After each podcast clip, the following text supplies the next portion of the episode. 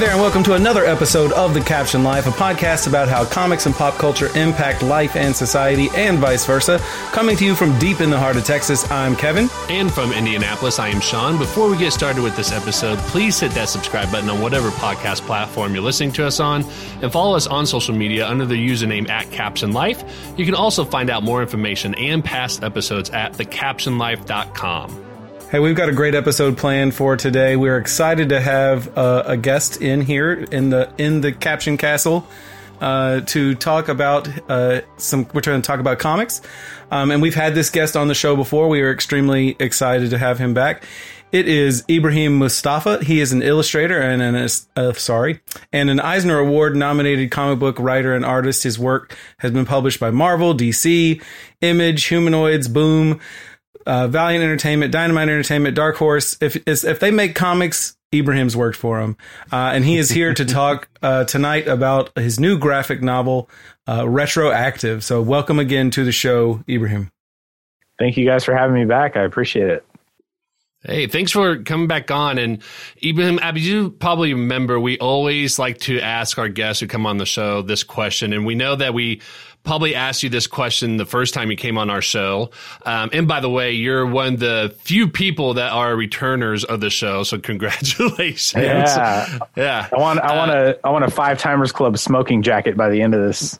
Oh yeah. Well, now that you suggested that, we got to do that now. Yeah. With the Captioned Life logo on the back of it and everything. Yeah. we we now have we now have Ibrahim under contract for uh, three more episodes. Which yeah, there you go. which if he keeps pumping out amazing work, is not going to be a problem to have him on every time. Oh, well, thank exactly. you. Exactly. Yeah. so, Ibrahim, we like to ask all of our guests, what is your comic book origin story? What got you into comics? Was there somebody that introduced it to you? And how's that led to what you're doing today in the comic book industry? Yeah. Um, my my father was from Egypt and he read comics over there, right? Like the the mm. probably, you know, silver age stuff that was translated into Arabic. And so when I was a little kid, he would get me Superman and Batman comics um, and you know rent me the the Christopher Reeve movies and stuff. Mm-hmm. Um, so uh, my first comics, I, I always forget what issue was. It was like Detective Comics, like six twenty eight, I think. I want to say it was like a Marv Wolfman, Jim Aparo issue uh, with Dick, Dick Giordano inking. Um, I always I always call him Jick Giordano. It always comes out that way. uh, and then uh, John Byrne's Man of Steel number two, and that one came with an audio cassette that had like the voice actors and the sound effects and stuff. So that was kind of oh, how cool. I learned to read. I was probably, you know, four, uh, four or five, like kind of, you know, listening to the tape and looking at the images and stuff. And, mm-hmm. um, so that really, you know, got me hooked on those characters. And then I was, you know, also a child of the 80s. So like the Ninja Turtles was a big thing for me. Mm-hmm. Um, and then you know eventually it was like finding out that there were comics of those because at the time it was to me it was like the cartoon and then the movie. Just the cartoon, the Saturday morning cartoon. Yeah, yeah exactly. So, um, and then uh, the X Men cartoon is what really got me into comics, sort of like on my own, you know, without somebody giving them to me. Me going like, oh, there's you know, there are, are comics, there are books of these characters. Um, and uh, so I was really into them as a little kid, and then uh, you know as I got a little older, I kind of just found other interests not like I was like, oh, I'm I'm into cooler stuff now. It was just different, like nerdy stuff. like I got really into Mortal Kombat, and the, so that I was always drawing Mortal Kombat characters and stuff. And um, and then you know I got really into like soccer when I was in middle school, and then breakdancing in high school. And then when I was like in the last couple years of high school, Smallville hit the airwaves, and I was like, oh, I always loved Superman as a kid, and now there's a show about him. You know, let me, you know, so I got into that, and then uh, somebody gave me a gift that was like a, a, book that was the complete history of Superman, and the the covers were like old Siegel and Shuster era mm-hmm. Superman mm-hmm. drawings, but uh, when you pull the dust jacket off, it had those same images, but as reinterpreted by Alex Ross. Mm-hmm. And I was just like, what is that? like, you can do that? Mm-hmm. you can make them look like real people? That, you know, I mean, obviously I'd seen them in, you know, Christopher Reeve and stuff, but like to have this painting. You know, I was just like, "What mm-hmm. is this? So then I found out who he was, and that led me to Kingdom Come. And then, you know, then I was like, became a fan of Mark Waid's writing, and that led me to Birthright. And then it was kind of just down the rabbit hole from there. And then so it was like right after high school that I really got into comics. and you know found there was a comic book store nearby and you know started reading stuff opened a box and then from there it was like you know i always loved drawing i used to draw these characters as a kid and here i am now at this point i'm reading like criminal by brubaker and phillips and stuff and um and i was just like fell in love with the medium all over again and that you know made me go like well i want to take my ability to draw and and like do this so I started out trying to be the next Alex Ross, like painting and mm-hmm. stuff. And then I, you know, and then I realized that like what was actually like the fun part for me was like not just the single image that would be a cover, but like telling the story from beat to beat. So then I just started um, seeking out like uh, comic book scripts online, or like you can, you know, when you could find like a, a, a Ultimate Spider-Man trade with the Bendis scripts in the back mm-hmm. or something, and you know, I would I would practice pages from that kind of stuff um, and then it became like finding other people who are interested in it and teaming up to do a little like collaboration. Because at the time I thought, oh well, I'm an artist. Like, and then there are writers. So I'm not a writer. So I'll, you know. Um, and then eventually I realized it's not that binary. You can do both, and that's kind of you know how I got to where I'm at today. But yes, that's that's the the the you know short sort of like cliff notes version of it. But yeah. I want to talk about like 10 things that you mentioned in there but I won't just just I'll just pick one. So like I loved drawing Mortal Kombat characters when I was a oh, kid yeah? too. Yeah, especially because like Sub Zero and Scorpion, you didn't have to draw their faces; like they wore right. they wore masks.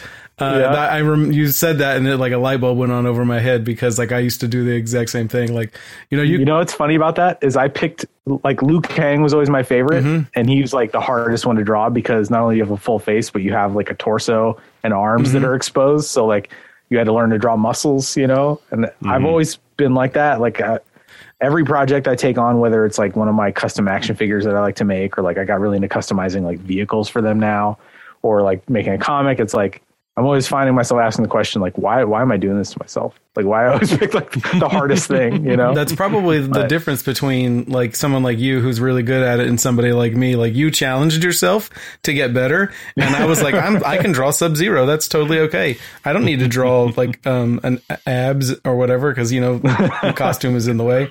Uh, and you're and now look at you. That's where you're at, and and I'm I'm on the other side of the microphone. So. That was that's the that's the point in the continuum where yeah. Kevin either becomes a comic book artist or not. Is like, does he draw the ads? hey, fifth grade, sixth grade, I, like it was. It was one of the things that was in the realm of possibility for me because I loved it. I mean, the same same situation. Like you know, I loved Superman growing up, and I the X Men um, cartoon had just kicked off then, and like it was like I want to do this. I, I I fell in love with comics around the same time.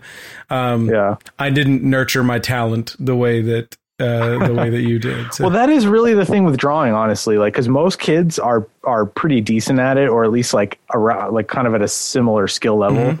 And I mm-hmm. think the difference is really just like, you know, does the one kid keep going versus the other kid like find something else that they're into? Right. You know, yeah. practicing. Um, yeah, yeah, yeah. And Kevin, we're probably about the same age, right? I mean, I'm I'm actually going to be 37 tomorrow. Yeah, and I'll be 40 later this year.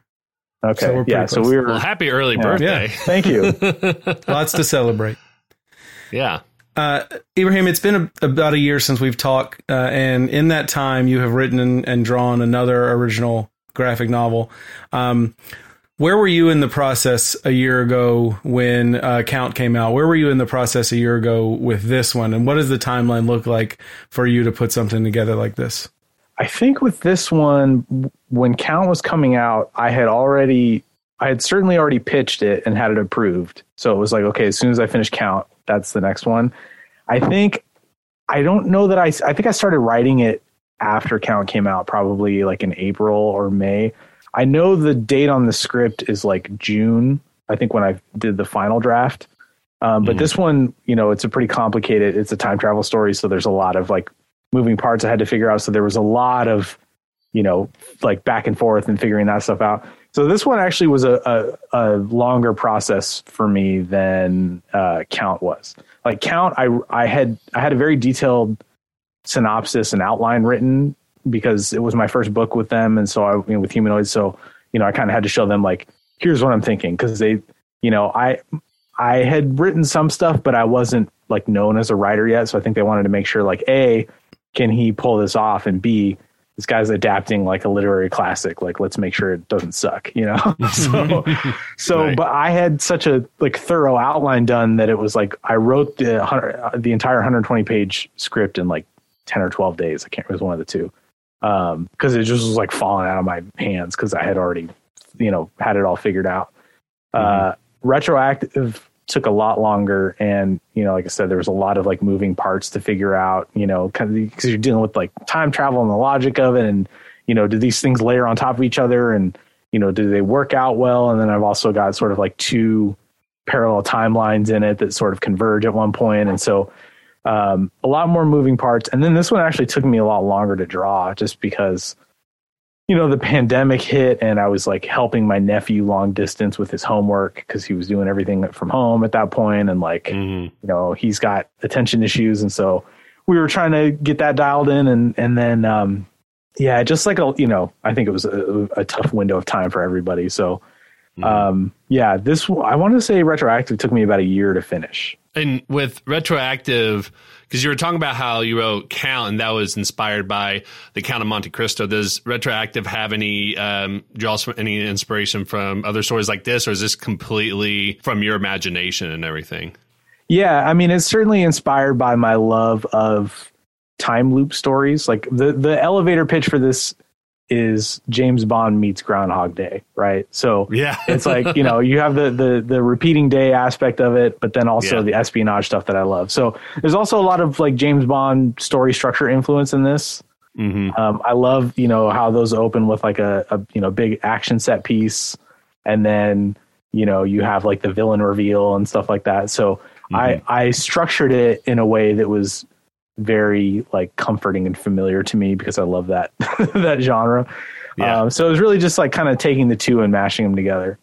Gotcha. Cool. Well, uh, during that time, you also did uh, Wastelanders Wolverine for Marvel. How did that come about, and how did you squeeze that in with everything else that you were doing? Yeah, uh, that I just got an email from an editor of Marvel, and he was like, "Hey, I think you'd be a good fit for this. Do you want to do it?" And I was like, "Yeah, absolutely. I love you know Wolverine." And and Yeah. uh, you know, my schedule with retroactive was, um, you know, flexible enough that I was able to, you know, just say like, "Hey, is it cool if I step away to do this for a month and then come back?" And they were like, "Yeah," because it helps, you know, in general. Like, uh, you know, you kind of have to do big two work to get enough name recognition to where when you do a more indie type release like retroactive you know it's uh, i mean Mhm. it's not an indie book in the sense that like humanoids is a big publisher but you know they're they're more of a niche like publisher rather than like you know capes and cowls and stuff so Right. um so yeah it just kind of helps with like the visibility you know get your name in previews and the comic shops recognize it from oh yeah that guy did a wolverine thing you know so then they might be Mhm. more li- liable to uh, take a chance on you know something that is like unfamiliar to them Right. Right. Which, by the way, I have that issue. I just haven't read it yet. oh right on but I have it. I have it sitting with like my whole. I have a huge two shelf stack of unread comics that's just kind of sitting there. So Yeah. I'm, I'm going to get to it. But Yeah, I, no worries. I saw the name on there. I was like, I, I've got to read this. I've got to read it. So I appreciate it. It was super fun, man. And Stephen S. DeKnight, who you know was the the showrunner and I think head writer on Daredevil season one. Yeah, one. I was going to ask about that. Like, Uh, how was that working with him? Um, he's great. Like just such a nice guy, super positive, fantastic writer. I mean, I read the script and I was just like, this is 100% like my vibe, you know. It Mhm. was like the beats of it, the the way he, you know, unwrapped some of the moments in it, like it was just totally the same kind of storytelling aesthetic that I go for. So, it Mhm. was pretty seamless and it and it was a it was super fun and like yeah i'd love to i'd love to work with him again like he was just a great collaborator and then we had Neeraj Menon i think is how you say his last name on um colors and they were just fantastic we actually collaborated again on a, a doctor strange thing that's coming out next month so oh, cool. yeah he was a he was a great colors to work with so yeah it was a it was a good time Nice. So retroactive has some familiar beats in it, but it's a completely new and original story. Can you give us a little bit more of a synopsis of what the story is about? Yeah, so uh, we follow uh, a an agent for the uh, Bureau of Temporal Affairs, which is like the CIA for time travel, basically. Mhm. Um, and you know we it's kind of like a five minutes into the future story you know it's like i think it's like 20 or 30 years from now um, and you know time travel exists but it's like a it's a secret you know it's a government secret. And like the five superpowers of you know the us china russia japan and the uk have access to it right? Mm-hmm. and then you know the the similar uh, party lines of like you know our allies are japan and the uk and then russia and china are doing their thing. And and so, um, you know, when if if say the UK goes back in time, like they have a specific time signature uh, that you know the other agencies can tell when it's one of theirs, right? Mm-hmm. So these anomalies start showing up at the timeline that have no time signature. And so the main character Tarek is like sent to investigate it. And that leads to him, you know, basically being stuck in a time loop by the bad guys and having to thwart the terror attack that causes the day to restart uh, so he can try to get back to his timeline and save the day. Mm-hmm. Cool. Now it's because you mentioned time loop and you you mentioned James Bond versus uh, James Bond meets Groundhog Day.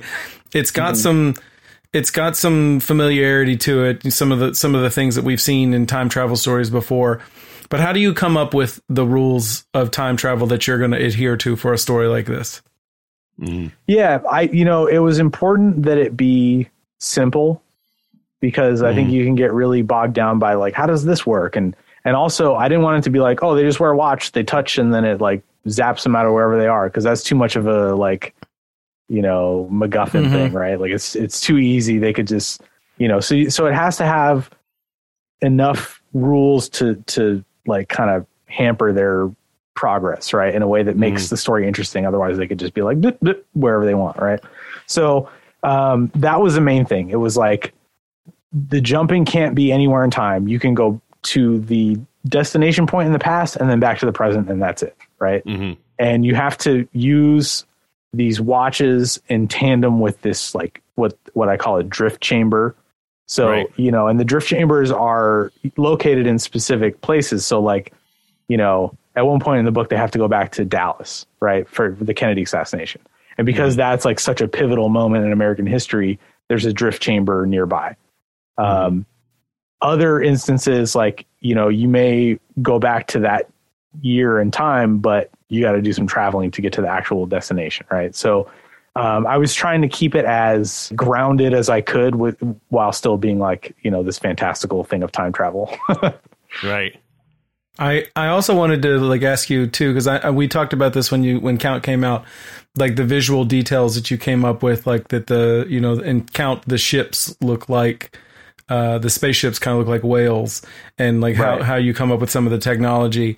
Um, I was fascinated with the future fashion that you came up with, uh, like the suit and stuff that, that Tarek wears. Um, and then also the, um, the cell phone, like the communication device that's like almost seems like a, um, like see through, uh, transparent yeah, screen. Like a, because right. I read the book, uh, I read the book on Friday uh, you, you sent it to us, and then this weekend I also watched the new um, uh, Adam, Pro- the Adam, the Adam Project, and yes. their communication devices, like in the movie, are like eerily similar. Oh, is that that? Oh, uh, that's the new Ryan Reynolds yeah, one. Yeah, Ryan yes. Reynolds one. And it's a, I, have meaning to watch that. And it's about yeah. time travel, and he's got like a futuristic communication device that looks very similar to the one that's featured in in nice. your book and i'm like man like he, like he's got his finger on the pulse like he knows what what's going on but i was i was just, just curious how you decide on things like that how a character is going to look and things like that yeah i i try to look at like sort of the the way that trends kind of come back right like every you know like more tailored suits you know more like like sort of like 1960s era you know early, late 50s early 60s era suits have mm-hmm. you know are like more in style mm-hmm. now, right? Like they're more tapered and you know thinner ties and stuff like that, or maybe they were you know five years ago, whatever. So I kind of tried to t- think about the the cycle of of when things come back in style and then sort of plan it out that way. But it's also you know I, the math may not exactly line up, you know, because it's mostly just like, well, I also like that aesthetic. Like I didn't want to be like, you know, Mm-hmm. oh, the '70s are in style now, or like the ugly early aughts, right? Where I was gonna say, is is there like, somewhere on the future timeline where like the big oversized suits from the early '90s are Right. like, are back in? Oh, it's already here. double breasted, Yeah, yeah, yeah. you know. Um, and and then you know with with something like the phones, like I I was trying to think of okay, well, you know, how have they evolved from you know the old Nokia bricks and the the flip phones and like you know what would maybe the next stage of that evolution look like you know? Um, i did the same thing with the vehicles like um, you know like tarek's car is like a a mustang yeah, it's but like, beautiful you know, I- too. thank you. Yeah, and I, I kind of looked at like, okay, what did Mustangs look like? You know, my favorite Mustang is like 69, 70, Mhm. you know, like the Mhm. Mach 1 body style. And I was kind of like, what, with the evolution of vehicles, what would that look like? It's going to be a little more streamlined. You know, maybe the, instead of having like a, um, like a metal emblem, it'll be like kind of a digital thing on a screen almost, you know? Mhm. Uh, but then I kept the tail lights the same as like the three Mustang tail lights, you know, just to kind of give those nods to it. and it. you can look at you can look at that car in the shape of the grill and then the tail lights and the the circular emblem in the on the trunk. Yep. Um, where the old gas yeah, yeah, yeah. tanks used to. Dude, yeah, you, you can gas. tell that that's a Mustang, and it's amazing. Thanks, man.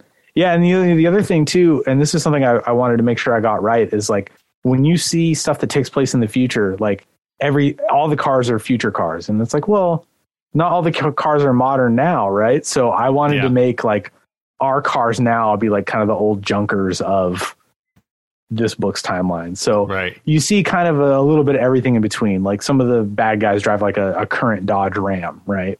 But Mhm. in you know 20, 30 years, it's gonna be a little beat up. You know, they painted it camo and stuff like that. Mhm. um, and then I kind of did like, okay, what would you know? A lot of the cars I sort of made up.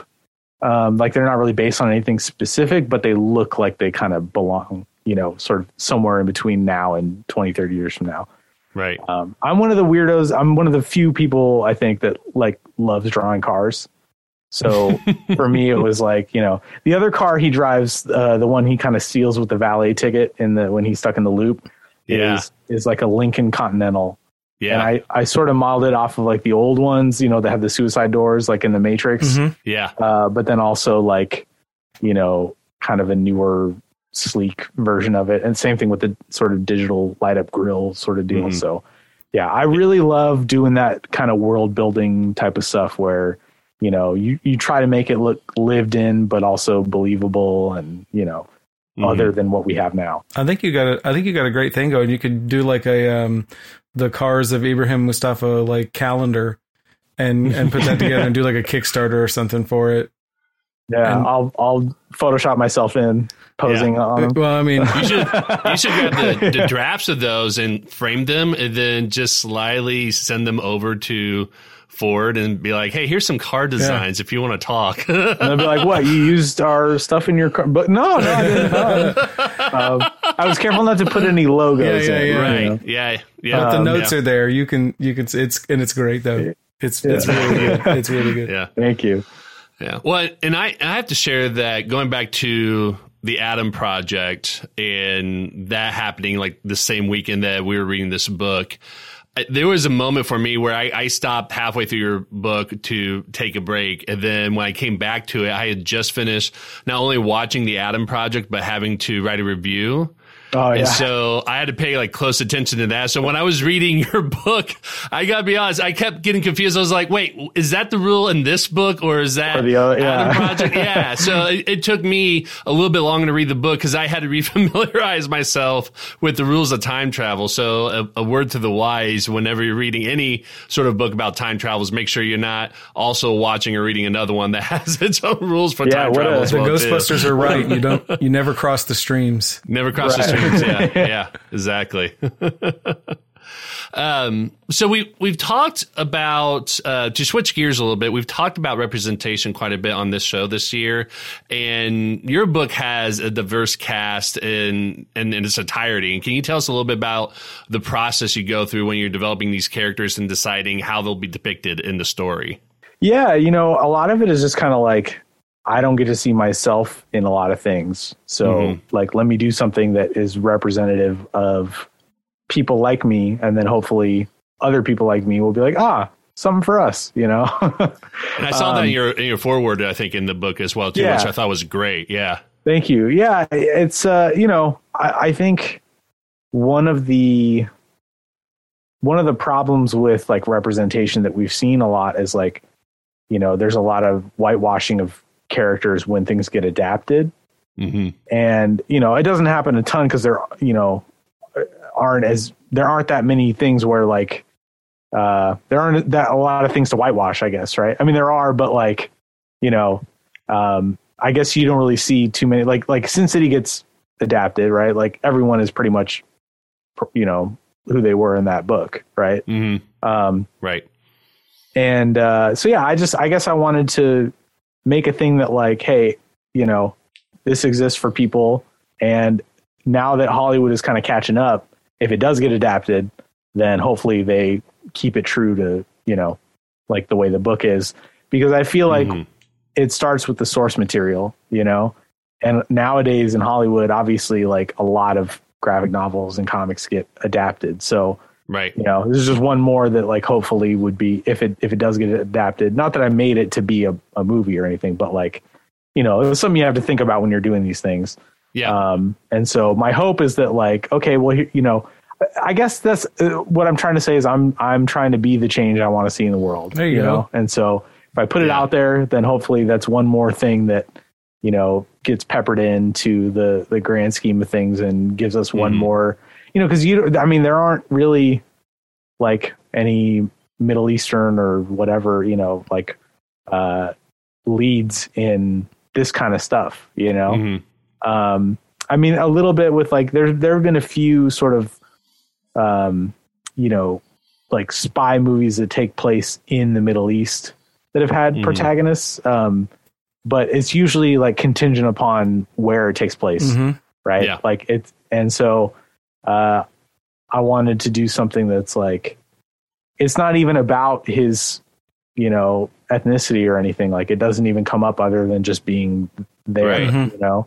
Yeah. Um, because it's so often there's like a reason they have to be this way, you know, mm-hmm. for the story, and it's like no, it could just be you know like a, a regular person mm-hmm. who just happens to be whatever they are, you yeah. know. So, and I I think that the book is actually very cinematic.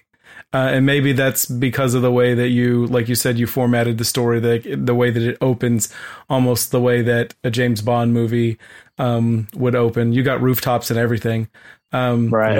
yeah. uh, but that it is. But the, one of the things that I noticed was exactly what you said. Like this. The other thing too is I'll compliment you on um, having um, having him called Rick, like somebody else calls Tarek Rick, which yeah.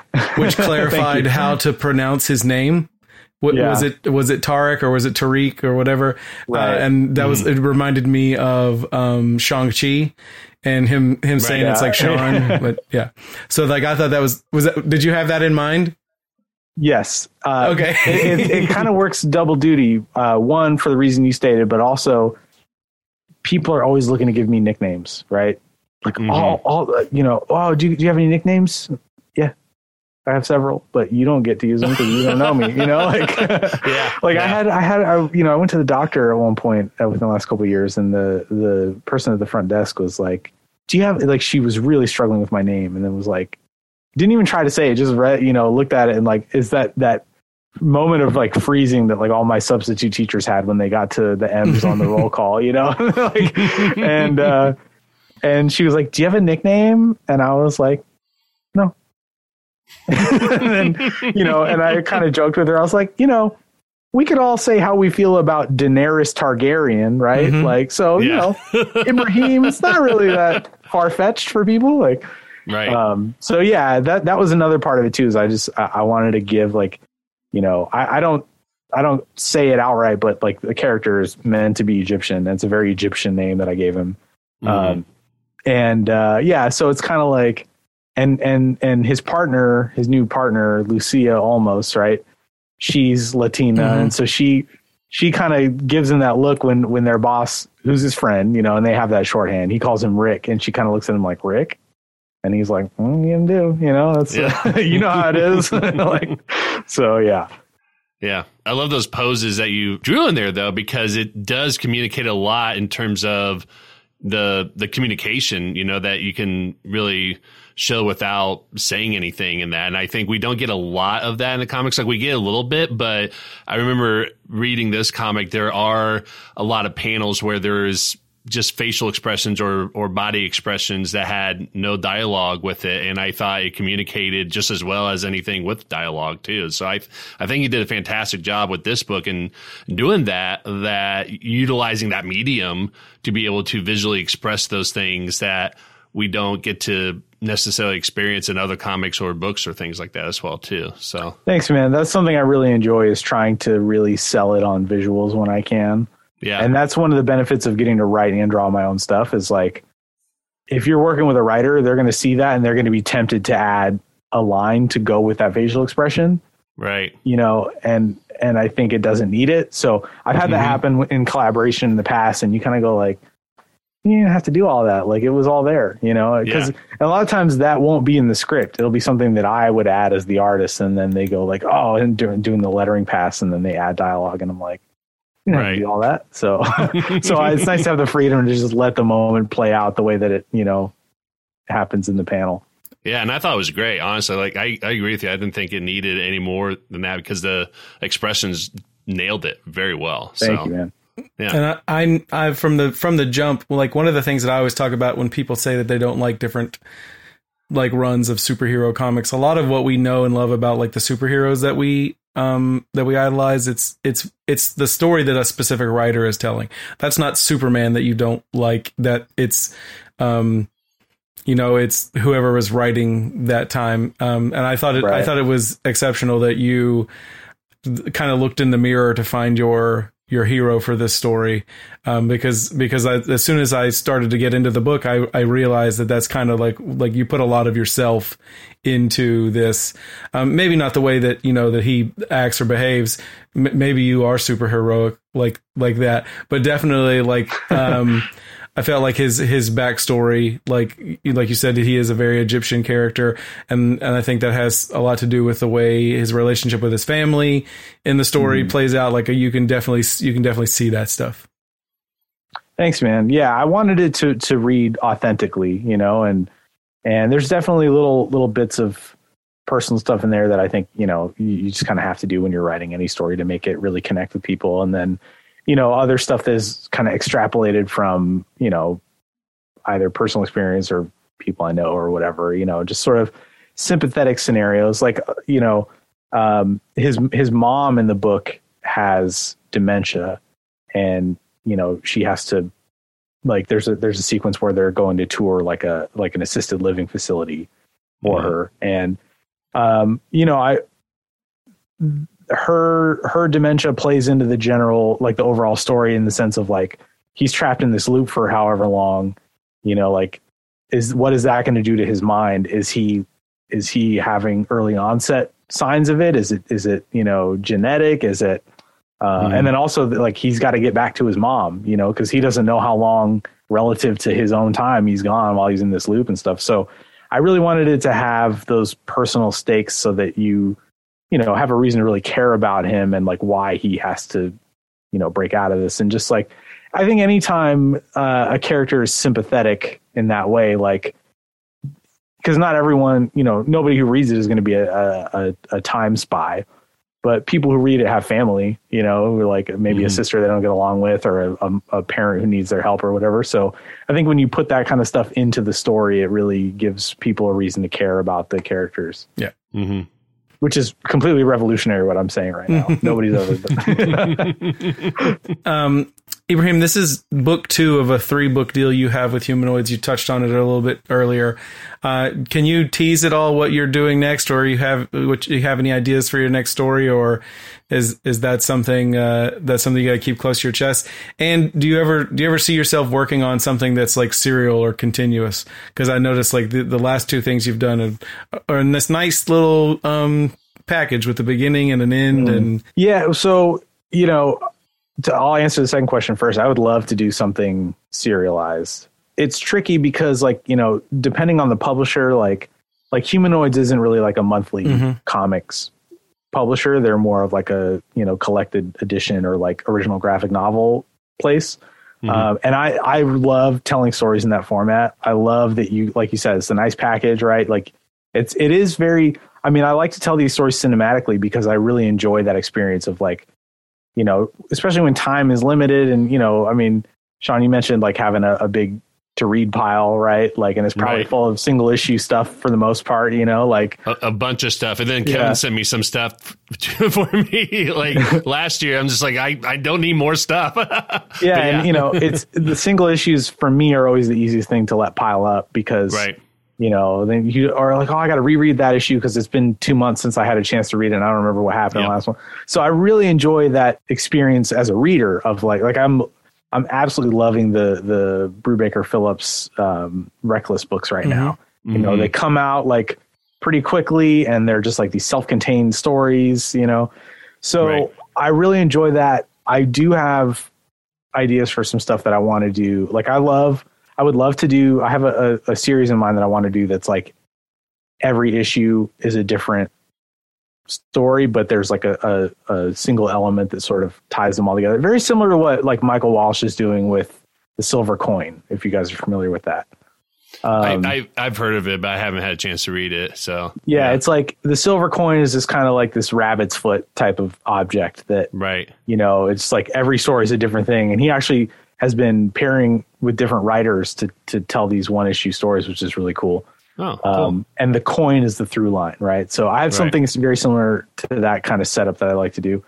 Um, but yeah, I just I I really also like just getting to be able to put out this one thing.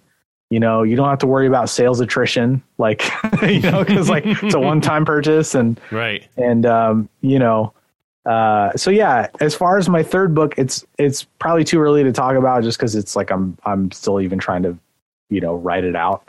Mm-hmm. Um, I will say that it's like a it's you know similar to Count the way that it was like a um, you know sort of a sci-fi fantasy thing like you know not super hard sci-fi not super hard fantasy like but you know it's kind of a terrestrial sort of world um, right. but it's within this world it's kind of like a western type of story so oh, cool um, yeah i'm really excited about it i'm i've been trying to write it for a couple weeks now, but life keep gets keeps getting in the way. But I'm you know I'm finally getting back on track with it. So um, hopefully that'll be out this time next year, and you know we can chat about episode that again. three in the episode yeah. three, yeah, of, of, the five series yeah. deal that we have with you. yeah. Hey, speaking of, uh, you know, I read Count last year. Um, you know, before the interview, the PDF that you sent us, and I loved it. And I've read this one. I can't wait to um, pick up the like the the the trade of retroactive because thanks man. I, I, don't know if you know this like the I mean you know you probably have copies of it yourself but like the count like paperback is like the one of the nicest books i've ever seen.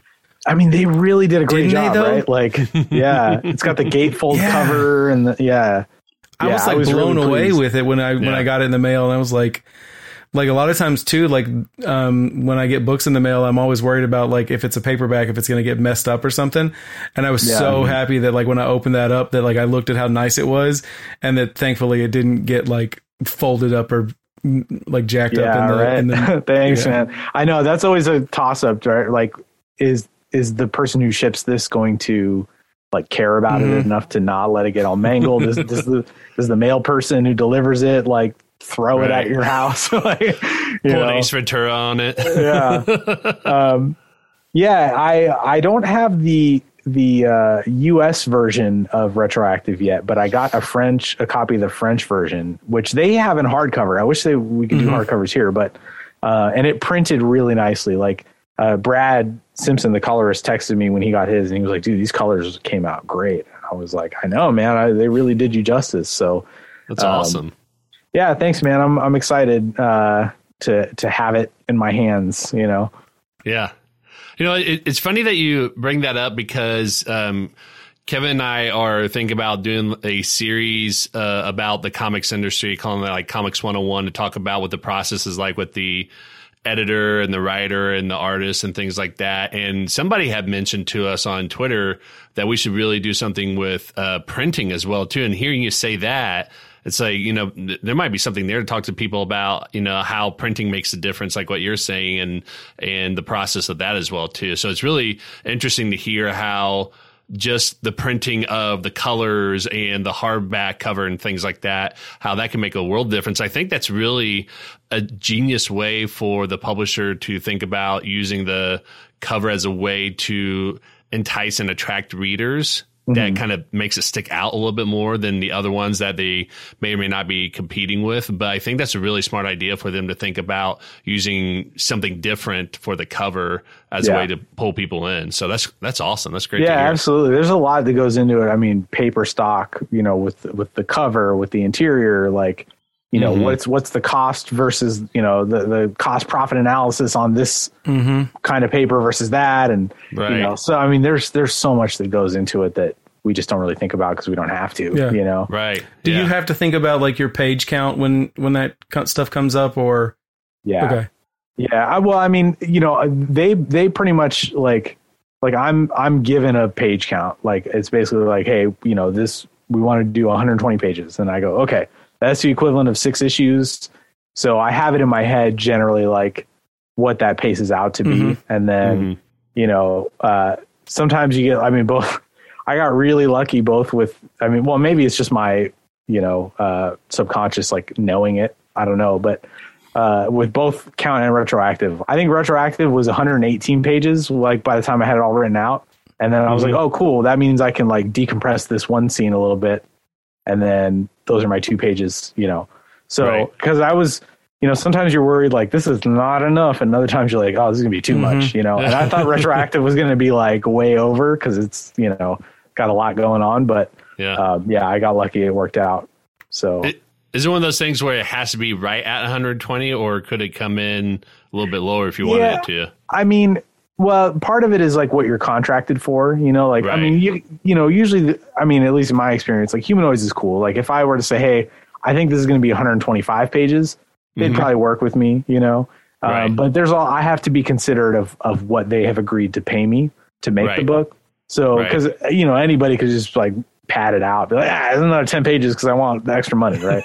um, but I think at this point, you know, like we have a good enough working relationship that, you know, they know that you know, and also, I mean, really the, the, you know, with Mark Waid as the publisher and then mm-hmm. uh, Rob Levin was the editor uh, that I was working with. He's at Valiant now. So now we have Jake Thomas from Marvel who came over to Humanoids, who I'm looking forward to working with on this third book. But, you know, awesome. those guys are all such experts that like, there's no way that I would ever find myself in a position to be like, what do I do? And one of them wouldn't be like, well, here's an idea and we wouldn't get it to where it needed to be, you know? Right. Yeah. Um, but yeah, you know, it's a lot of it has to do with like, again, the cost profit analyses of like, you know, what, mm. what, how, what do people want to pay for how much comics, you know? Right. Like, you know, our past sales records show that if we put out, you know, a hundred pages at $20, that doesn't sell as well as 120 at 22 or whatever, you know what I mean? Right. So, right. Um, that's interesting yeah, there's a lot that like like I said, we don't really have to consider until you're you find yourself going, oh, I gotta like make this work, yeah. you know? Yeah. so, well, the same at the same time, if you cut something out that would have been a big selling point to the book, you know, you let's say you add two pages and it makes the book a lot stronger. Word of mouth about your book maybe becomes more stronger. So I'm sure that there's there's a lot of like marketing costs that they have to like consider when they when they do something like that. So right. Hey, we're going to switch gears a little bit because last year, uh, when you were on our show, was the first time that we ever really like played a game with a guest. And uh, oh, was that? I didn't realize that was the yeah. It was uh, it was just first time. listen. Yeah. It was like yeah. you were one of the first like I don't say big big name people that we interviewed, but you were one of the the people that um that well when we wrote out questions we wrote out questions and we are like, man, I don't know if this is this conversation is going to be enough time. So let me come up with this idea to like, you know, be a filler oh, in case sure, we need yeah. it. yeah. Um, but yeah. like, it was so good. It was so great what we did with you um, that we, you know, started playing games with some of the people that um, that we've interviewed, and we're going to play a game tonight mm-hmm. with you. And if I can interject real quick, mm-hmm. Kevin, I, I want to share that.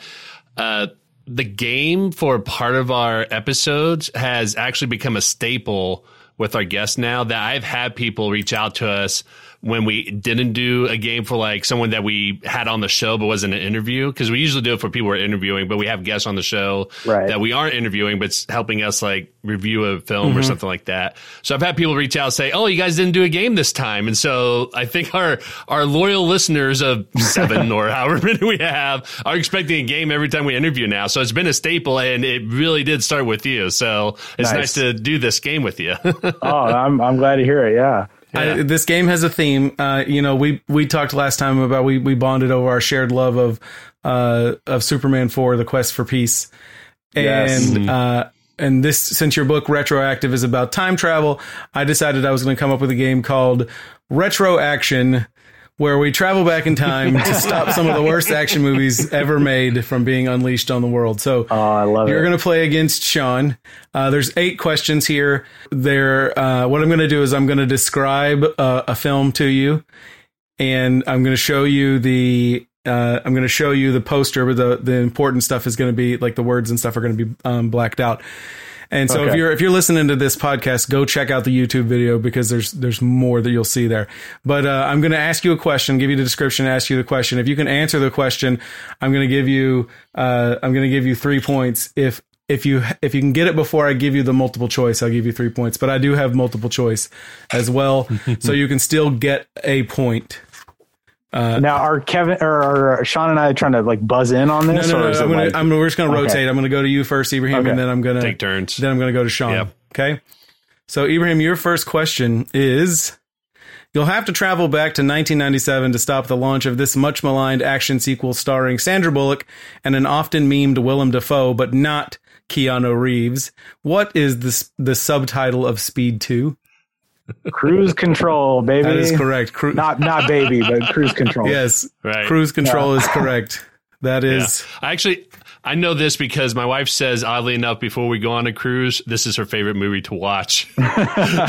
Which is kind of weird because they crash the cruise Yeah, ship. that's the worst possible. movie. I mean, uh, unless she said the Poseidon Adventure was her favorite.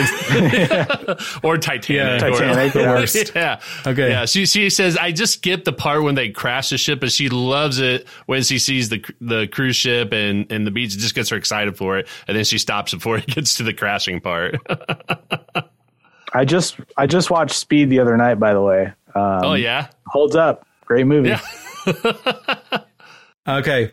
Uh, while you're in 1997, Sean, hang around and stop this video game film sequel from being released and tarnishing the good name of the franchise. What is the subtitle to this Mortal Kombat sequel? Annihilation. Annihilation is correct. Annihilation, Mortal Kombat Annihilation. Um, the worst thing from Mortal Kombat until the most recent Mortal Kombat. yeah. yeah, Kevin and I did a review of that earlier this year, or yeah, this year, and uh, just talked how bad it was. Yeah. Unfortunately, It was it was terrible, and I loved it. I think for us, we we said it was terrible, and we left it at that. Yeah. yeah, I mean, it was it had it started so strong. I don't want to Yeah. derail the game, but man, I was that was a bummer. I there was a lot that I liked about it, Yeah. uh, but yeah, all in all, it was just like, how did you screw that up? Well, Kevin and I talked about the story between Sub Zero and Scorpion was so great that we really wish they do a spinoff of that because if they just did a movie just between those two, the storytelling the first 10 minutes was fantastic. Yeah, and then it's like yeah. you skipped out on the theater and went and, and saw a different movie, even though you're watching at home, you know, like, Yeah. wh- what am I watching now? So, yeah, anyways. All right, Ibrahim, it's back to you. You'll only have to go back to 2011 to find one of the Twilight teens trying to reshape his image into an action hero in this film about a young man who finds out he was abducted at birth. What is the name of this Taylor Lautner film? Ah, I can't remember off the top of my head. I'm gonna have to go multiple choice on All right, this multiple one. choice options. Is it A, abduction, B, kidnapped, C, taken, or D, captive? A abduction. A, abduction is correct. yep. Very good.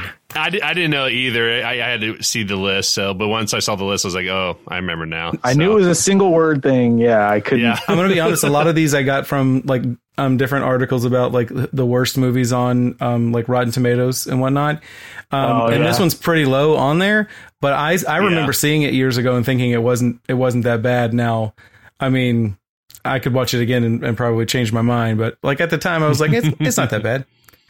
Right. Damn, I, I guess I guess the world went Team Edward, didn't they? Yeah, like look look who got the like the the Yeah. longevity out of that. I mean, he had Yeah. yeah, Yeah. he's- one of them's Batman now. I mean, Pattinson's a fantastic actor. So, That's true. You know, Mhm. Yeah. All right, Sean, you're up next. All right. Bring your umbrella umbrella back to 1998 to stop this action disaster about an armored car heist set during a torrential flood. What is the name of this Christian Slater film? um. I know this one. It's killing me. Yeah.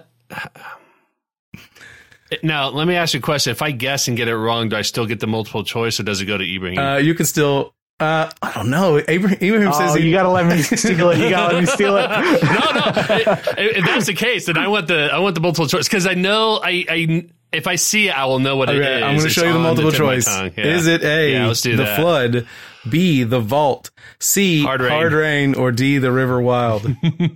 what did you say, Sean? Hard rain? It is C, hard rain. Very good. yeah, All right, after yeah. It's a good that, movie that- too. I like really that like one that. a lot too. Uh, Yeah. We just want the money. underrated. yeah. Okay. It's a really good so one. halfway through, halfway through, you're tied at four points apiece. Okay. All right. I'm glad you had to go multiple choice on that one because I was, oh, bro, ballistic Ecks versus Oh, you, didn't, Come you gotta on let now. me. You gotta let me describe it sorry, first. Sorry, sorry, sorry, sorry. I got so excited. I got so excited. Test your metal against two action film stars at the bottom of their careers. Travel back to, um, so that should be t- 2002 to stop Antonio Banderas and Lucy Liu from making this ill-fated romp about warring hit persons. I didn't know, like, you know, hitmen. you- It's 2022. Yeah. You guys say hit persons. What is the name of this Right. film? You already knew it. It is Ballistic Ecks versus Sever. You know, I've never seen this movie because it's not streaming anywhere. Mm-hmm. And actually, my friend and I tried to watch it. We watched uh, the the Charlie's Angels movies recently, Mhm. like Yeah. via via you know Google Hangout or whatever while we were working. And Mm-hmm. we were like, dude, we should watch X versus Sever because we also watched The Mask of Zorro, which is a perfect movie and one of my top five all time favorites. oh yeah. and uh, and Lucy Liu, what a babe! So let's do it. And then it wasn't anywhere. So quite a no bummer. kidding.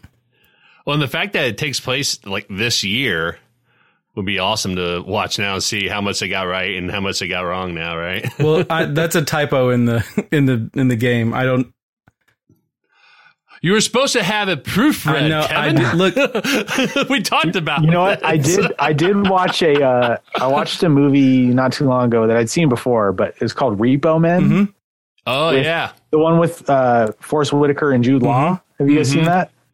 And uh, it was like a Universal movie, I want to say. And so they had a they had a Fast and the Furious like eight or six or something in the background because it took place in the future. And I was like, damn, they got one thing right.